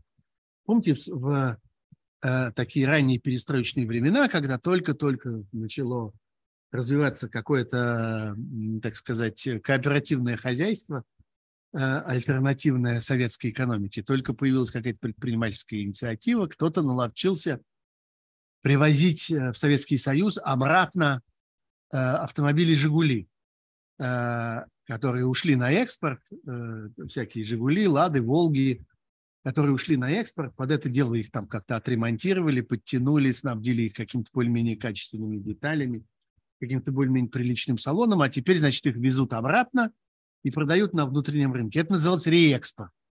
И писали гордо в объявлениях о продаже таких автомобилей реэкспортная Нива. О, значит, хорошая, с кожаными сиденьями, значит. Вот. вот такой реэкспорт предполагается в области, э, прежде всего, боеприпасов, дефицит которых чрезвычайно велик в российской армии. Конечно, он не так велик, как для украинской, которая очень страдает по-прежнему. И э, специалисты говорят, что один к семи баланс. На каждый э, выстрел э, из украинского орудия следует 7 выстрелов из российских артиллерийских систем. Это большой перекос, но, тем не менее, украинцы справляются, и эффективность их огня довольно велика. Но Россия испытывает свои сложности с боеприпасами. Большие запасы в свое время всякой рухляди, да, конечно, всякого старья, всякой дряни, которую сбывали в Северную Корею на протяжении десятилетий. Там в Северной Корее сохранились. Э, но теперь и это может оказаться полезным. И я думаю, что э, северокорейское руководство тут, так сказать, не упустит моменты и не продешевит, и воспользуется ситуацией и задорого продаст обратно России и ее вооружение, и ее, э, и ее боеприпасы. Но есть тема поинтереснее э, насчет этого реэкспорта и реимпорта. Э, есть тема, будет ли Россия импортировать из Северной Кореи человеческое мясо. Не собачье, традиционный, традиционный деликатес корейской кухни, а. Я имею в виду, будет ли э, Россия э, импортировать живую силу, части корейской армии. Э, Северная Корея – страна, живущая многие десятилетия тоже, так сказать, на идеологии осажденной крепости, считающая себя в состоянии войны со всем миром, непрерывно ожидающая нападения со всех сторон, содержит громадную для своего населения армию. А, это, в каком состоянии эта армия, никто не знает. Никто не понимает, умеют ли эти, эти солдаты э, стрелять, э, могут ли они управляться с чем-нибудь, кроме палок, обучены ли они вообще хоть чему-нибудь, понимают ли они что-нибудь, хоть что-нибудь, хоть в каких-нибудь методах войны, чего стоят офицеры. Мы время от времени видим какие-то умопомрачительные фотосъемки, когда корейские э, говнокомандующие, какие-то генералы в каких-то невообразимых э, кителях, увешанных э, до самой вот нижней кромки полы, причем, по-моему, и на спине, и на заду, и на боках, и на рукавах у них висят эти ордена, ордена, ордена, ордена, ордена. У них там такая мода с этими орденами. И это мы видим. Но что они там на самом деле умеют, мы не знаем. А это не имеет никакого вообще совсем значения. Штука заключается в том, что взять этих людей, привести их на фронт, а, э, как-то, ну, стараясь ничего им не показывать, потому что это важнейшая, на самом деле, для Северной Кореи задача, чтобы люди не узнали об окружающем мире. Поэтому там существуют всякие специальные учреждения, э, там существует специальная фальсифицированная пресса, когда населению сообщают о несуществующих событиях в мире, о несуществующих проблемах мира – а, и так далее. И всеми силами они стараются, чтобы никто из страны не просочился. И люди, которые работают в северокорейских представительствах по всему миру, работают в режиме тотальной слежки друг за другом и ходят только большими группами и вообще там стараются никаким образом не покидать территории своих посольств, а если покидают, то там проходит потом сложную идеологическую самообработку. Так вот, важно этих солдат вести на российско-украинский фронт в каких-то закрытых, закупоренных, я не знаю, чем, банках, цистернах их будут вести или в чем, в каких-то вагонах без окон или еще как-нибудь, чтобы, не дай бог, ничего не увидели. Э, их привезут на фронт, их там можно высадить непосредственно в окоп. Дальше они э, там э, как-то идут в атаку или, наоборот, сдерживают какую-нибудь атаку или разминируют своими телами какое-нибудь поле или, наоборот, минируют своими телами какое-нибудь поле и их там закапывают. А, можно довольно много этого проделать. И что-то мне подсказывает, что мы это увидим, потому что Россия очень нуждается в человеческом мясе. И здесь мы приходим к следующей теме. К следующей теме новостей этой недели – постепенно созревающему пониманию того, что Россию ждет массовый рост количества мобилизованных. Обычно принято говорить о волнах мобилизации. Вот была одна волна мобилизации в сентябре 2022 года, а вот сейчас будет вторая волна мобилизации. А будет ли она, какая она будет, а, когда она будет.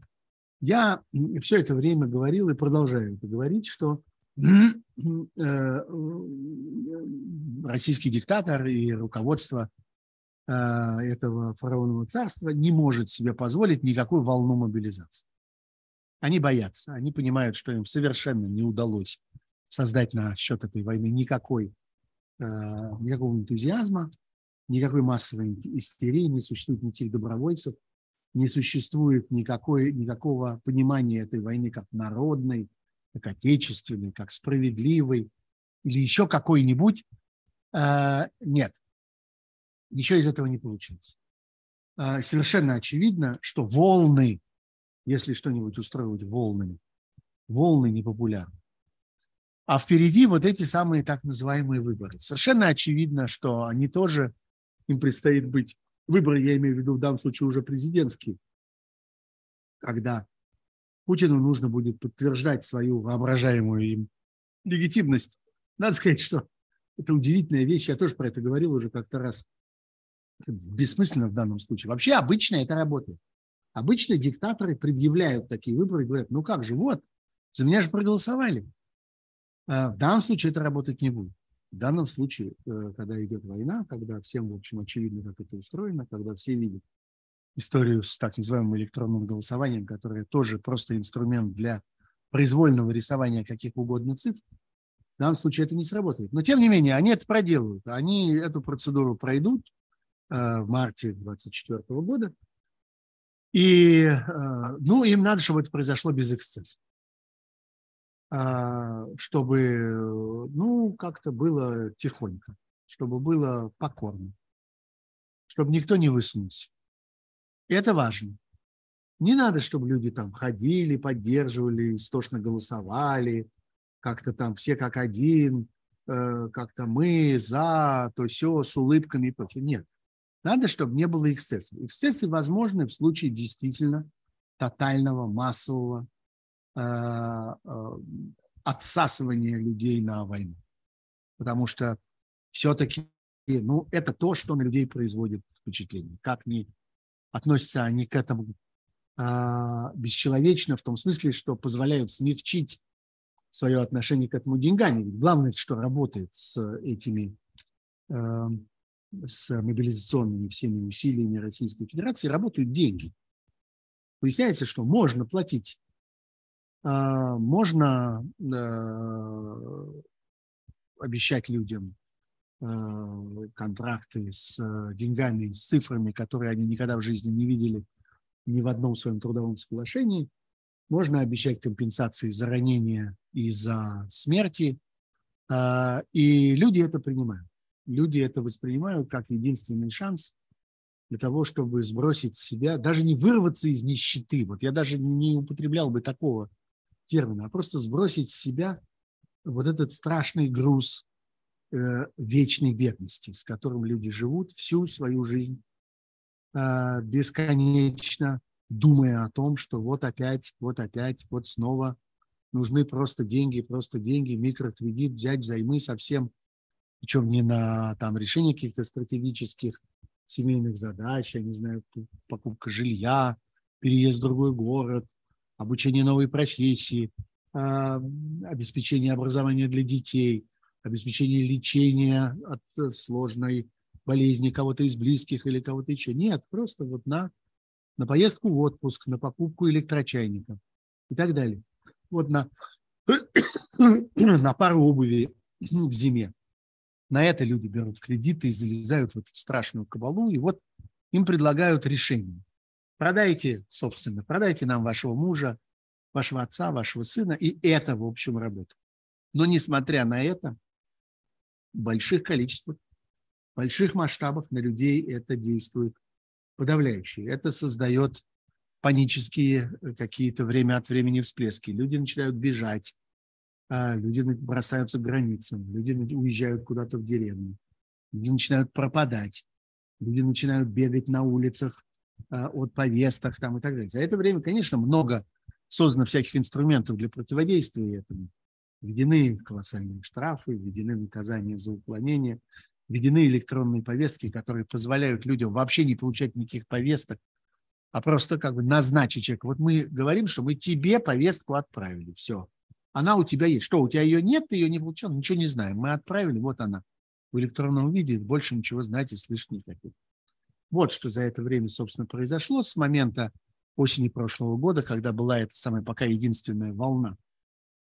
В общем, короче говоря, э, задача заключается в том, чтобы удержать мобилизацию э, в образе, так сказать, плавно поднимающейся, чтобы не было никакого перелома в этом графике, чтобы она росла постепенно и достигала более или менее больших, э, больших значений. Предстоит подключить к этому большие города, потому что потенциал далеких, каких-то э, забытых, сельских, малонаселенных, глухих углов России, этот потенциал близок к исчерпанию. Все-таки картина расселения в России такова, что огромное большинство э, российского населения живет в больших городах.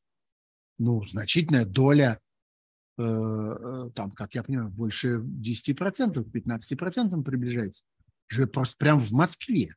Ну, окей, хорошо, эти 15% не берем. Но если взять еще некоторое количество городов-миллионников, а там еще некоторое количество городов почти миллионник, то появляется очень-очень много Э, очень много, очень большая доля.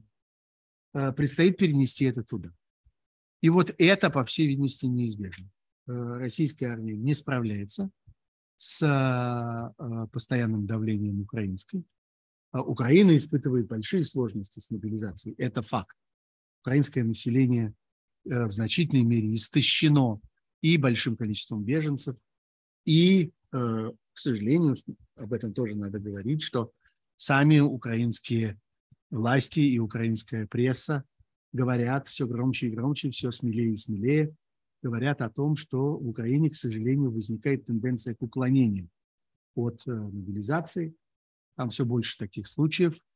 И украинское общество сегодня обсуждает, каким образом этому противостоять, э, как создать э, тоже ну, какое-то более ясное понимание среди своего собственного населения того, что от этого зависит жизнь людей, жизнь Украины как страны и Украины, украинского народа как народа, украинской культуры, украинской истории, всего сегодня действительно поставлена на карту, и не только Украина. Украина защищает Европу, несомненно. И в этом ее тоже важнейшая сегодня историческая миссия, потому что Путин пытается уничтожить не только Украину, он пытается уничтожить цивилизованный мир, превратить его в такой же нецивилизованный, каковым он является, э, каковым он является сам.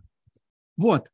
Так что, э, э, тем не менее, в Украине проблемы, в России еще большие проблемы. И подъем мобилизации, несомненно, будет. Э, он будет захватывать, как мы теперь понимаем, разные возрастные категории и будет прежде всего разворачиваться колоссальное давление на призывников, которых будут буквально выталкивать э, в контрактники, будут принуждать людей, уже призванных или только что э, вышедших из призывной службы, будут принуждать их э, оставаться на э, контрактных условиях, потому что это снимает всякие ограничения, позволяет с этими людьми обходиться, что называется, свободно, вот, и держать их долго на фронте. Это важно в современных условиях. Все-таки солдат воюет не палкой, а ему требуется э, обучение, и для того, чтобы управляться современными разного рода системами а, и стрелкового оружия, и более сложных вооружений. И ключевая вещь, мы, кстати, это тоже видим вот по украинскому наступлению, я уже говорил тоже про это как-то раз, это проблема слаживания, это проблема того, что э, люди должны учиться воевать э, согласованно на уровне небольшого подразделения, на уровне там, взвода, роты и так далее, а подразделения, в свою очередь, должны учиться воевать согласованно на уровне более крупных частей соединений. А, это требует времени. Это требует контрактников. Это, вот это невозможно поручить завезенным в закупоренных э, жестяных банках корейским э, солдатам. Этого они точно не смогут. Они смогут прийти и лечь под ближайшим деревом. И, собственно, и все. Может быть, один-два раза выстрелить перед этим – если им дадут из чего выстрелить, а, может быть, там с ножом броситься на траншею противника.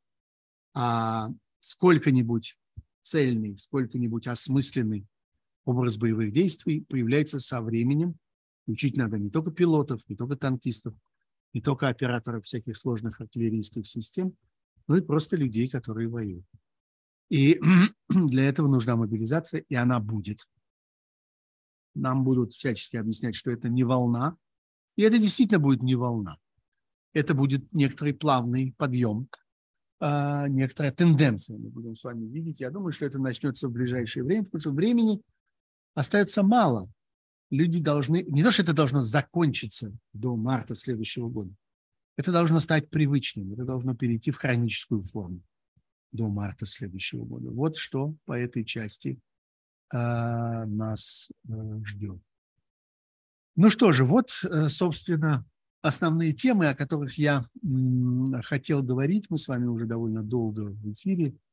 Мне кажется, что как-то можно уже постепенно, э, постепенно, постепенно сворачиваться. Уже почти час двадцать мы с вами здесь. Ну что, из оставшихся тем ну, давайте я просто из э, соображений солидарности упомяну вот что. Мне тут все пишут, что... Да я и сам успел, честно говоря, краем глаза прочесть э, за время этого эфира, что Дмитрию Муратову э, присуждено звание э, иностранного агента, но это достаточно э, анекдотический, э, демонстративный такой ход. Я думаю, что в жизни Дмитрия Муратова это абсолютно ничего не поменяет. Он Нобелевский лауреат, и ему эта история ничего не добавит и не, убавит. Он несколько раз ухмыльнется, может быть, выпьет рюмочку по этому поводу лишнюю, э, как-то за этот свой новый статус, за то, что у него теперь еще и такая награда есть. Но есть вещь более серьезная, хотя она тоже носит символический характер, конечно. Но э, мы должны с вами относиться к этому серьезно, потому что это прямые угрозы. Это угрозы э, сломать человеческие жизни, угрозы э, каким-то образом уничтожить человеческую судьбу. Я имею в виду участившиеся случаи приговоров, заочных приговоров э, нашим коллегам. Их становится все больше и больше, и довольно много судов еще идет, так что эти приговоры подходят нашим коллегам, журналистам, э, видеоблогерам, тем, кто работает в YouTube. Они получают свирепые многолетние сроки э, лишения свободы, никакие не условные, а настоящие. Слава Богу, они физически находятся вне пределов досягаемости российских карательных органов и российской пенитенциарной системы. Э, дотянуться до них трудно, но мы знаем, э, все чаще и чаще э, звучат сообщения о том, что российские спецслужбы применяют системы политических убийств, пытаются людей настичь за границей. Вот недавно была эта история с следами новых отравлений, и это, несомненно, не последние, мы такие еще увидим. И есть все основания считать, что вот те самые люди, которые окажутся а, вот под этими приговорами, это и есть те люди, которые потом могут оказаться объектами для нападений, в том числе вот такого криминального характера при помощи наемных убийц, отравителей и так далее, и так далее. На этой неделе к списку этих людей, а там, между прочим, есть уже и Илья Красильщик, там есть и Максим Кац, э, там есть довольно много хорошо известных вам журналистов, которые получили эти, получили эти сроки. Добавился еще Майкл Наки и Руслан Левиев. Вы их знаете, они много работают вместе – ведут э, по существу ежедневный э, дневник войны. Руслан Левиев, глава э, такой расследовательской группы под названием Conflict Intelligence Team. Майкл Наки, создатель и руководитель одного из крупнейших российских независимых YouTube-каналов имени его собственного, его собственного имени, с большим количеством подписчиков, с огромной аудиторией – со значительным количеством просмотров каждого видео, которое они делают, с большим, так сказать, авторитетом. Вообще они, конечно, большие молодцы, и люди колоссальной работоспособности. Буквально без устали они это делают. И вот они получили по 11 лет лишения свободы, такой приговор за распространение фейков. А, при этом Э, фейки они распространили, те, э, о которых, собственно, теперь шла речь в тюрьме, э, на девятый день войны. Вот мы с вами можем посчитать, это было да, 24 февраля. Значит, это было где-то в районе 5 сентября, что ли, 5 марта 22 года, да, вот где-то где вот там. Они рассказали тогда, если я правильно помню, их приговор – а, а, собственно, о гибели мирных людей в Мариуполе, о том самом, о чем мы говорили в самом начале нашей сегодняшней программы. Вот тогда это и происходило. Тогда и убивали в массовых количествах людей в Мариуполе. И еще и в сюжетом была угроза, вплотную приблизившаяся к Запорожской атомной станции. Тогда впервые заговорили активно о том, что это тоже инструмент шантажа, и что она может быть взорвана Э, оккупантами, или, во всяком случае, оккупанты могут каким-то образом пытаться пугать этой перспективы. Вот они рассказали про это. За это теперь они получили по 11 лет э, колонии. Ну, прокуратура требовала по 13 лет для каждого из них. Декоративным способом, как это теперь принято, оставили 11. Э, ну да, они пожимают плечами, они, в общем, улыбаются в ответ на это и говорят, что они видали это в гробу и будут продолжать свою работу так же, как они продолжали. Видите, это вот они получили за девятый день своей работы, а сейчас они на 555-м дне своей работы. И я вас уверяю, что будет 556 -й. Завтра они выйдут со своим очередным, э, со своим очередным обзором событий на войне. Это делается как-то очень добросовестно, качественно. И я вам, пользуясь случаем, рекомендую эти их, эти их обзоры. Но шутки шутками, но ну вот путинское государство этим заявляет. Мы будем делать все для того, чтобы портить, чтобы вас мучить, чтобы портить вашу жизнь. Мы будем угрожать вашим родственникам и вашим близким в России. Мы будем э, пытаться навредить вам, чем можем здесь, в России. Мы будем пытаться преследовать вас за границей. А, вы будете все время об этом думать. Вы будете все время спрашивать у ваших адвокатов, а мне можно в эту страну? А э, это не опасно? Вот этот перелет или такой перелет? А могу ли я э, вести себя так или иначе? А могу ли я встретиться с этим человеком? А нет ли риска в том, что вот я наблюдаю какие-то странные события вокруг себя, кто-то стоит под моим окном и так далее, и так далее. И это становится фактором жизни. Это неприятная, опасная вещь. У этих людей есть семьи, у них есть жены, у них есть дети, э, у них есть э, близкие, у них есть друзья, у них есть их новый дом, где они живут, и у них есть их коллеги, их подчиненные. Все они будут испытывать э, этот груз на себе и постоянно думать о том, не травят ли их, не, не, не готовятся ли покушения на них и так далее, и так далее. Это своего рода преступление. Вот мы видели на этой неделе – совершенно анекдотический э, видеоролик, огромный, он там 11 или 12 минут, где лежит э, на каком-то диване Рамзан Кадыров и, в общем, почти не открывая глаз и почти не разжимая рта, э, изрыгает какие-то страшные угрозы и проклятия в образ в, в, в, в адрес Соединенных Штатов. Ну, можно смеяться по этому поводу и говорить, что это выглядит, в общем, жалко, анекдотично, что это Э, истерическая выходка, что это выходка человека, который не очень, так сказать, адекватно сам себя и свои поступки оценивает. Э, или, может быть, это такой странный юмор, такой тоже может быть. Мы не знаем, какой у них там юмор в ходу и какие анекдоты они друг другу рассказывают. Может, они весело смеются над этим анекдотом. Просто нам это непонятно, бывает и так. Но вот вам другая угроза. Никто не лежит на диване, не, зажму, не зажмуривает глаз и не разжимает губы, а э, людям просто угрожают. Мы будем вас мучить, мы будем за вами гоняться. Что они могут? Ну, Россия большая террористическая страна, как мы знаем. Вот целую войну развязали, содержат колоссальные силы, отряды э, разного рода диверсантов и убийц, криворуких, как мы знаем. То они э, там на гостиничном номере сэкономят, то поедут на какой-нибудь шпиль любоваться – то закажут такси э, непосредственно от э, штаб-квартиры своего, своей разведывательной конторы, то еще какую-нибудь глупость устроят, то понюхают сами яд, который для кого-нибудь везут. Вот, но тем не менее их много. Их много, и они, знаете, как, как тараканы. Их выпускают, они бегают, ну, какой-то из них может успеть добежать. Вот, тем временем разворачиваются еще и разные другие События на этом же уровне. Э, есть забавный эпизод, если вообще в этой истории бывает что-то забавное, но он показывает как бы уровень подготовки этого всего.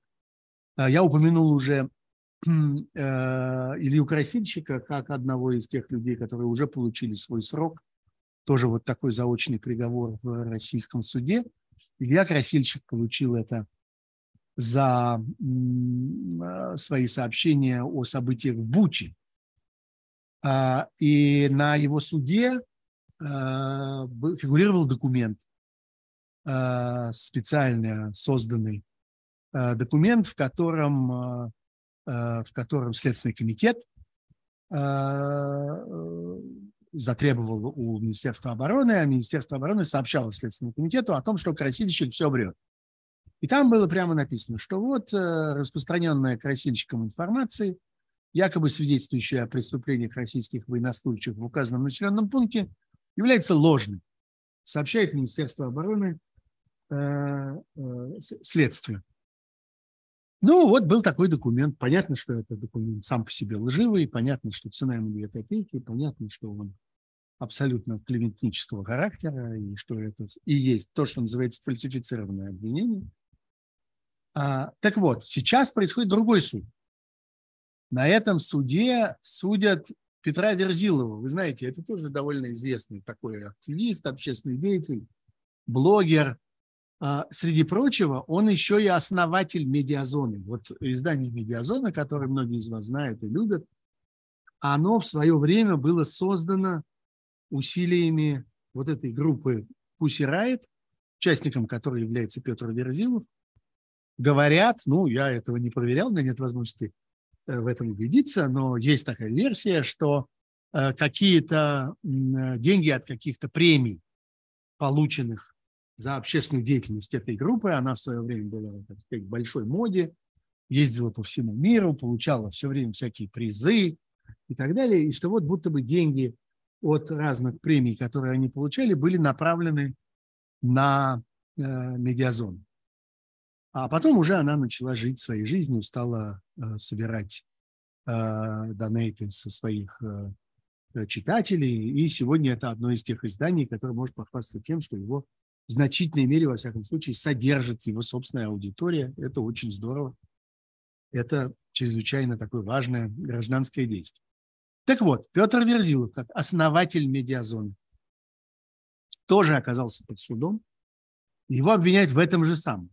Его обвиняют в том, что он, значит, распространял э, сведения про Бучу э, и про избиение, э, уничтожение мирных жителей там. Так вот, документ, который фигурирует на его суде, это и этот же самый документ, который в свое время был сочинен для красильщика – и они даже не удосужились заменить фамилию красильщика на фамилию Верзилова. И как ни в чем не бывало, на этом суде зачли этот документ. На суде над Верзиловым э, сказано, что, что красильщик все врет. Причем здесь Верзилов? Ну, ни при чем. Просто поленились переделывать документ. Вот и все. И это очень хорошее доказательство. Тоже когда-нибудь будет, ну, если не на суде, вот такой, такого рода деталь, будет в музее, будет лежать этот документ когда-нибудь в витрине исторического музея, и там будет написано фальшивый документ, с помощью которого вынесли фальсифицированное обвинение и э, красильщику, и Верзилову. Не сомневаюсь, что Верзилова осудят. Осудят тоже. Ну вот, что я хотел рассказать э, на, на эту тему. Пожалуй, на этом дайте я посмотрю какие-нибудь, есть ли душераздирающие вопросы какие-нибудь такие, ради которых стоит задержаться, задержаться в эфире. Ну-ка, сейчас посмотрим. Э, ну, давайте прям подряд буду читать. Сергей Борисович, как вы относитесь к принуждению детей заниматься общественно полезным трудом в школе? Для меня это дурдом, вместо учебы метла в руки. Вы знаете, в принципе, я к этому отношусь э, вполне одобрительно, если труд э, осмысленный. Я вообще хорошо себе представляю, что дети должны получать удовольствие от того, что они делают что-то общественно полезное. Но я могу себе представить, что дети э, кому-то помогают, э, не знаю, скажем, помогают выздоравливающим в больнице. Ну, наверное, детей нельзя допускать к серьезным больным, потому что там только медицинский персонал может работать. Но, может быть, в каких-то случаях дети могут помогать Э, в каких-то медицинских учреждениях, помогать в домах престарелых, э, помогать э, как-то улучшать инфраструктуру своего города или своего там какого-то поселка. Могут обучать каких-то младших. Да мало ли что. Могут, не знаю, строить себе стадионы и прочее. Ничего плохого нет в общественно полезном труде. Вопрос возникает тогда, и раздражение появляется тогда, и отвращение к этому появляется тогда, когда э, детей занима... начинают э, заставлять заниматься какой-то ахинеей. Ну вот копайте от забора до обеда. А теперь закапывайте. Вот просто для того, чтобы чем-нибудь их э, утрудить, на что-нибудь их направить. Вообще я знаю, что во многих западных школах это просто обязательный элемент обучения. Дети должны предъявить какую-то свою что называется, гражданскую активность, которая заключается не в том, что они ходят на демонстрацию или развешивают листовки или еще что-нибудь вроде этого. Нет, они участвуют в каком-то общественно полезном благотворительном проекте. У них должно быть вот такое, э, такое благотворительное портфолио. Другое дело, что опять довольно часто больше всего в этом ценится инициатива. Не только то, что ребенок ухаживал за кем-то, за каким-то нуждающимся, скажем, пожилым человеком и так далее. А то, что, что ребенок нашел этого пожилого человека, он, он увидел его среди своих соседей, он увидел его, э, не знаю, где-то просто в городе, случайно его встретил, или кто-то ему рассказал, он сказал, вот, вот этот человек, я хочу ему помогать. Это важнейшая вещь, чтобы инициатива исходила от самого ребенка. Мы здесь возвращаемся к тому, что в детях воспитывают самостоятельность, а бессмысленным общественно полезным трудом в детях воспитывают прежде всего покорность, прежде всего воспитывают рабское повиновение и, собственно, больше ничего. Сергей Борисович, скажите, пожалуйста, что вас заставляет появляться на одном экране с латыниной? Э, послушайте, э, с латыниной, э, во-первых, мы очень много лет знакомы, и даже я бы сказал, что мы дружим. Я не могу сказать, что мы близкие друзья, что мы там бесконечно видимся снова и снова и так далее. Нет. Мы, в общем, довольно хорошо друг к другу относимся. Мне интересно то, что она говорит. Что-то из того, что она говорит. Что-то из, из, из того, что она говорит, мне не интересно. Бывают разные вещи, разные сюжеты, которые мне кажутся надуманными. Ну, так я с ней их не обсуждаю. И она, в общем, относится довольно к этому с пониманием. Если вы видели наш недавний совместный стрим, не видели, советую, посмотрите. Он был ровно неделю тому назад. Мы были в прямом эфире моего YouTube-канала. Здесь вдвоем с Юлией Латыниной. Э, какие-то вещи, которые она там обычно обсуждает со своими э, слушателями и зрителями, со своими поклонниками, она не, не стала обсуждать, понимаешь, что мне это может быть менее интересно.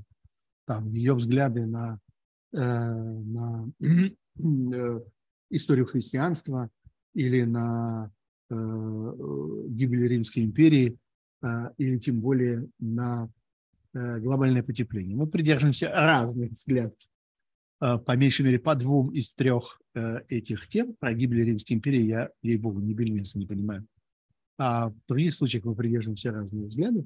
Ну, так она совершенно не стала мне ничего навязывать. А у нас был нормальный разговор содержательный, она много знает, много читает, э, она человек с очень цепкой памятью, она человек с э, интересным, так сказать, э, интересной манерой сопоставлять факты. Такой достаточно парадоксальный. Опять, не всегда с этим согласен, иногда бывает интересно. Так что вот, две вещи. Интерес и дружба заставили меня, э, заставили, позволили, я бы сказал так, мне появиться на одном экране с латынью. Похоже ли на культурную революцию в Китае, то, что происходит в России с детьми? В какой-то мере да, по замыслу похоже. Потому что смыслом культурной революции было тоже э, как бы была, было распятие детей. Детей э, китайское, тогдашнее тоталитарное китайское государство захотело взять себе молодых людей и попыталось это сделать. В этом смысле похоже. По методам пока нет, потому что в Китае там высылали городских детей в деревню и так далее. Может быть, мы увидим и это. Вообще направление примерно такое. Что дает современная школа? Хорошая школа, да, это у меня спрашивает Роман Нейрон. Что дает современная школа?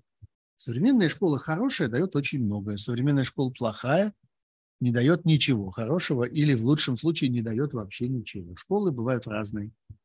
Учителя бывают разные.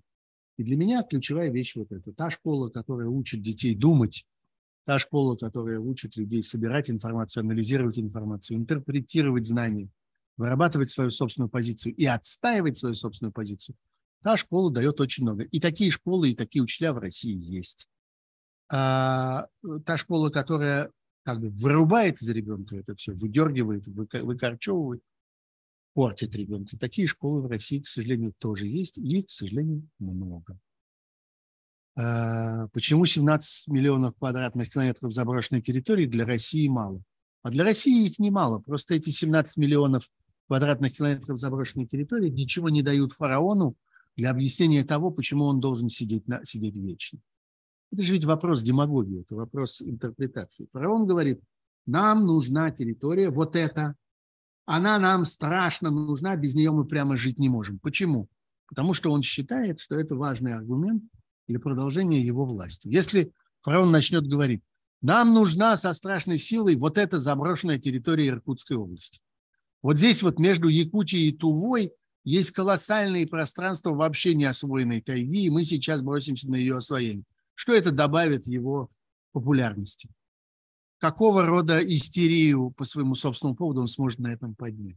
Что он из этого извлечет в качестве аргумента для того, что «а поэтому я должен вечно оставаться вашим президентом, и вы все должны сидеть тихо и не смейте, не шевелитесь, а то будет хуже». Люди пожмут плечами и скажут, а какая связь? Какая связь между этой тайгой и вами, дорогой товарищ? А вот связь между тем, что мы захватываем территорию, постольку мы, мы, вот эта империя, я захватываю территорию, потому что иначе она захватит нас, эту территорию, это работает, как он считает. Во всяком случае, это сработало с Крымом, давайте отдавать себе в этом отчет. Это, в общем, создало на несколько лет дополнительный запас э, такой истерической любви в определенной части э, российского населения. Он рассчитывает на новую истерическую любовь, связанную с этой войной. Пока получается плохо, но вот залез, залез, теперь уже вылезти обратно не может, будет существовать столько, сколько эта война, война существует. Как левобережный юг Украины был занят практически за три дня. А, ну, с этим предстоит разобраться украинскому обществу, украинскому государству, украинской правоохранительной системе. Я думаю, что много было. Был эффект неожиданности в значительной мере. Все-таки огромная армия двинулась на Украину, и э, Украина до последнего надеялась, что этого не произойдет. Несомненно, были элементы, и элементы предательства, так же, как это произошло в Крыму, и элементы трусости, э, были и, э, и ну, просто какое-то разгильдяйство. Украина, к сожалению, была на протяжении многих-многих лет государством достаточно малоэффективным, достаточно коррумпированным, и Украина сама прекрасно это знает, и с этим борется, и с этим сражалась, и с этим теперь ей приходится сражаться в условиях войны, э, и это очень тяжело, несомненно. Агрессор воспользовался этим. Вот почему. Где-то ему это удалось, где-то не удалось. Вот, например, была попытка также ровно взять и северо-восточные э, части Украины за те же самые три дня. Не вышло. Там оказалось попрочнее. А здесь вот вышло. Ну, что же, очень жаль. Теперь мучительно приходится отбивать обратно. Какой ваш любимый фильм Ильдара Рязанова? Спрашивают у меня. Вдруг, э, вдруг откуда не возьмись. Э, послушайте, э, да, Ильдар Рязанов новый снял прекрасных фильмов. А что, «Ирония судьбы» плохой фильм? Прекрасный. Прекрасный, очень трогательный. До тех пор, пока его не, не заездили, тем более, пока его не стали там выпускать какие-то какие продолжения на его темы с отвратительными, лживыми, фальшивыми актерами. Э, прекрасное кино. А «Гараж» что плохое кино. А «Небеса обетованные» что плохое кино. Рязанов новый снял прекрасных фильмов. Э, советую время от времени пересматривать. Иногда очень смотрится. Как вы относитесь к Кацу? С уважением. Э, Кац очень эффективно, планомерно, изобретательно, трудолюбиво, э, наращивает свой вес, свой авторитет, свою аудиторию, э, свою, э, так сказать, медиакорпорацию, собирает вокруг себя команду. Многих в этой команде я знаю, там есть талантливые люди. Во всяком случае, очень работоспособные, очень надежные. Он сам очень работоспособный и, несомненно, талантливый человек. Если вы имеете в виду а, его последний, один из последних его роликов, где он подвергает критике Алексея Навального, то я сказал бы так, мне такого рода разговор кажется более полезным, чем разговор о том, почему вы, сволочи, до сих пор не объединились. Вот разговор «давайте дряни, идите, говнюки, гондоны, козлы и ублюдки, идите скорей объединяйтесь, вот это кажется мне совершенно бессмысленным занятием.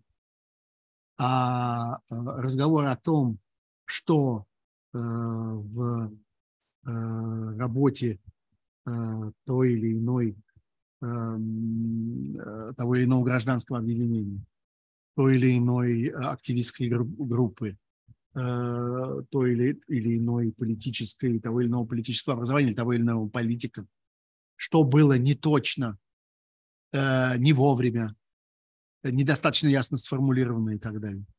Э, этот разговор может быть полезным. Мне кажется, что Максим Кац ведет его в достаточно уважительном тоне. Он не вел его до тех пор, пока э, Алексей Навальный, вы знаете, что я являюсь э, человеком, который очень высоко ценит Алексея Навального, его усилия, его подвиг, несомненно, его подвиг, который происходит на наших глазах. Э, Алексей Навальный, в общем, дал э, повод. Он обратился к своим оппонентам со словами о том, что он ждет от них Э, анализа его действий, в том числе, в том числе и ждет от них критики и так далее. Я не вижу ничего криминального в этом ролике Максима Каца. Я считаю, что это полезный разговор. На вопрос о том, на кого работает Кац, я твердо отвечаю – на себя. Он работает на создание, на развитие проекта под названием «Общественный деятель Максим Кац» этот общественный деятель должен быть влиятелен, узнаваем, известен. Максим Кац работает на это. Работает эффективно, результат налицо. И тут тоже я много чего вам насоветовал за сегодняшний день. В частности, могу посоветовать вам и многие информационные и особенно исторические ролики на канале Каца. У него есть очень много таких объяснительных, э, объяснительных э, э, видеофильмов, они обычно не очень длинные, там 12, 15, 20 минут. Некоторые над ними смеются и говорят, ну вот, есть такой специальный жанр, Максим Кац пересказывает Википедию. Нет, он не пересказывает Википедию. Он довольно разумно, спокойно рассказывает, как было дело. У него есть очень хороший ролик, скажем, про события 11-12 года. Очень разумный, очень справедливый. На мой взгляд, довольно точный. У него есть прекрасный ролик про то, кто такой Борис Немцов и откуда он взялся. Очень советую. У него есть прекрасный ролик про 93 год, про 91 год, про приватизацию. А у него есть ролики про Вторую мировую войну. Посмотрите. А, он делает хорошую, важную, полезную работу. Так что на вопрос, как я отношусь, отвечаю, хорошо отношусь. Я к Алексею Навальному отношусь очень хорошо. Отношусь с огромным уважением, с огромной любовью. С, я ценю очень-очень высоко то, что он делает. То, что делает Максим Кац, ценю тоже. Считаю, что это вполне э, достойная работа. Как сохранить свои нервы и разум? Как пережить этот кошмар? Не знаю. Э, стараться. Читать, смотреть вокруг. Обращаться к классике, вечным ценностям искусства. Иногда это помогает. Э, кому-то нужен психолог, кому-то не нужен по-разному бывает. Кому-то нужен психиатр, кому-то не нужен. А многое зависит от того, кто рядом с вами. Если вы не один, если рядом с вами есть партнер, если рядом с вами есть ваши родители, ваши дети, ваш муж, ваша жена, ваша подруга, ваш друг. А, знаете, есть такое э, выражение англоязычное significant other – важный другой человек. Обычно употребляется тогда, когда, ну, надо сказать, что вот там при нем есть еще кто-то, но мы не понимаем, кто это. Мы не знаем, они там женаты, не женаты, вместе живут раздельно, вообще в каких они там отношениях. Но видно, что это важный человек, у них отношения какие-то между ними. Вот если у вас есть significant other, кто бы он ни был, вам будет легче. Как воспитывать в детях русскую культуру, живя за рубежом? Не знаю, у меня нет такого опыта, потому что мои дети уже взрослые. И я в них ничего, никакую культуру не воспитываю. Она в них какая воспиталась, пока они жили в России, такая и есть. А дальше Бог его знает. А как вы оцениваете закон о коррупции в Украине? Плохо знаю его пока.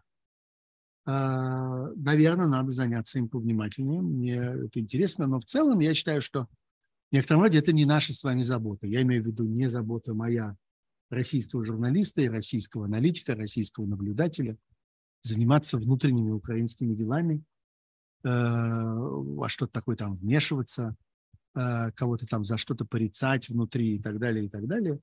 Э, я, мне надо про это знать, постольку, поскольку это оказывает влияние на общее событие, на общее развитие событий. Да, вот мы уже говорили про это, что важным эпизодом войны было стремительное продвижение российского агрессора на, юго, на, э, на юго-западе Украины. там, в Херсонской области, на юге, в общем, в целом. От чего это произошло? В значительной мере из-за коррумпированности Украины. Это было фактором. Поэтому надо про это знать. А если бы это не было фактором, мне было бы все равно, я бы в это не вмешивался. А, соответственно, постольку, поскольку я очень хочу победы Украины, я хочу освобождения этих а, территорий, я надеюсь на то, что Украина справится со своей коррупцией, как с одной из причин, которые к этому ко всему привели. Вот, собственно, вопросы на этом кончились. Ну что, громадный стрим, какой-то бесконечный, больше только у Плющева, по-моему. Э, бывает. Вот этот царь-стрим ночной, который он проводит, у меня совершенно нет такого опыта. Я так не умею. Откуда это все взялось, абсолютно я не понимаю. Но мы с вами в эфире 1 час 50 минут. Хватит уже. Спасибо большое э, вам за внимание, за терпение. Спасибо большое вам за полторы тысячи лайков, которые вы поставили. Я очень надеюсь, что их будет существенно больше. Полторы тысячи для меня это уже кое-что для моих стандартов, но, пожалуйста, я очень хотел бы, чтобы этот мой длинный стрим распространился как-нибудь пошире, чтобы больше народу его увидели, раз уж я столько сил на это потратил, столько времени провел в эфире. Если вы не подписаны, подпишитесь. Если вы не воспользовались до сих пор суперчатом для того, чтобы мне помочь, помогите. Если вы хотите других возможностей мне помочь, почитайте, пожалуйста, а, описание этого стрима. Там описаны разные способы, разные аккаунты, разные ссылки там приведены, разные возможности для криптовалюты, для того, для всего, для всего на свете. Э, обязательно найдете какой-нибудь способ, который вам подойдет и вам пригодится. Спасибо вам большое, будьте здоровы, я надеюсь встретиться с вами в будущую пятницу. Может, один, может, с гостем каким-нибудь. А, ну, увидимся обязательно. Счастливого. Пока.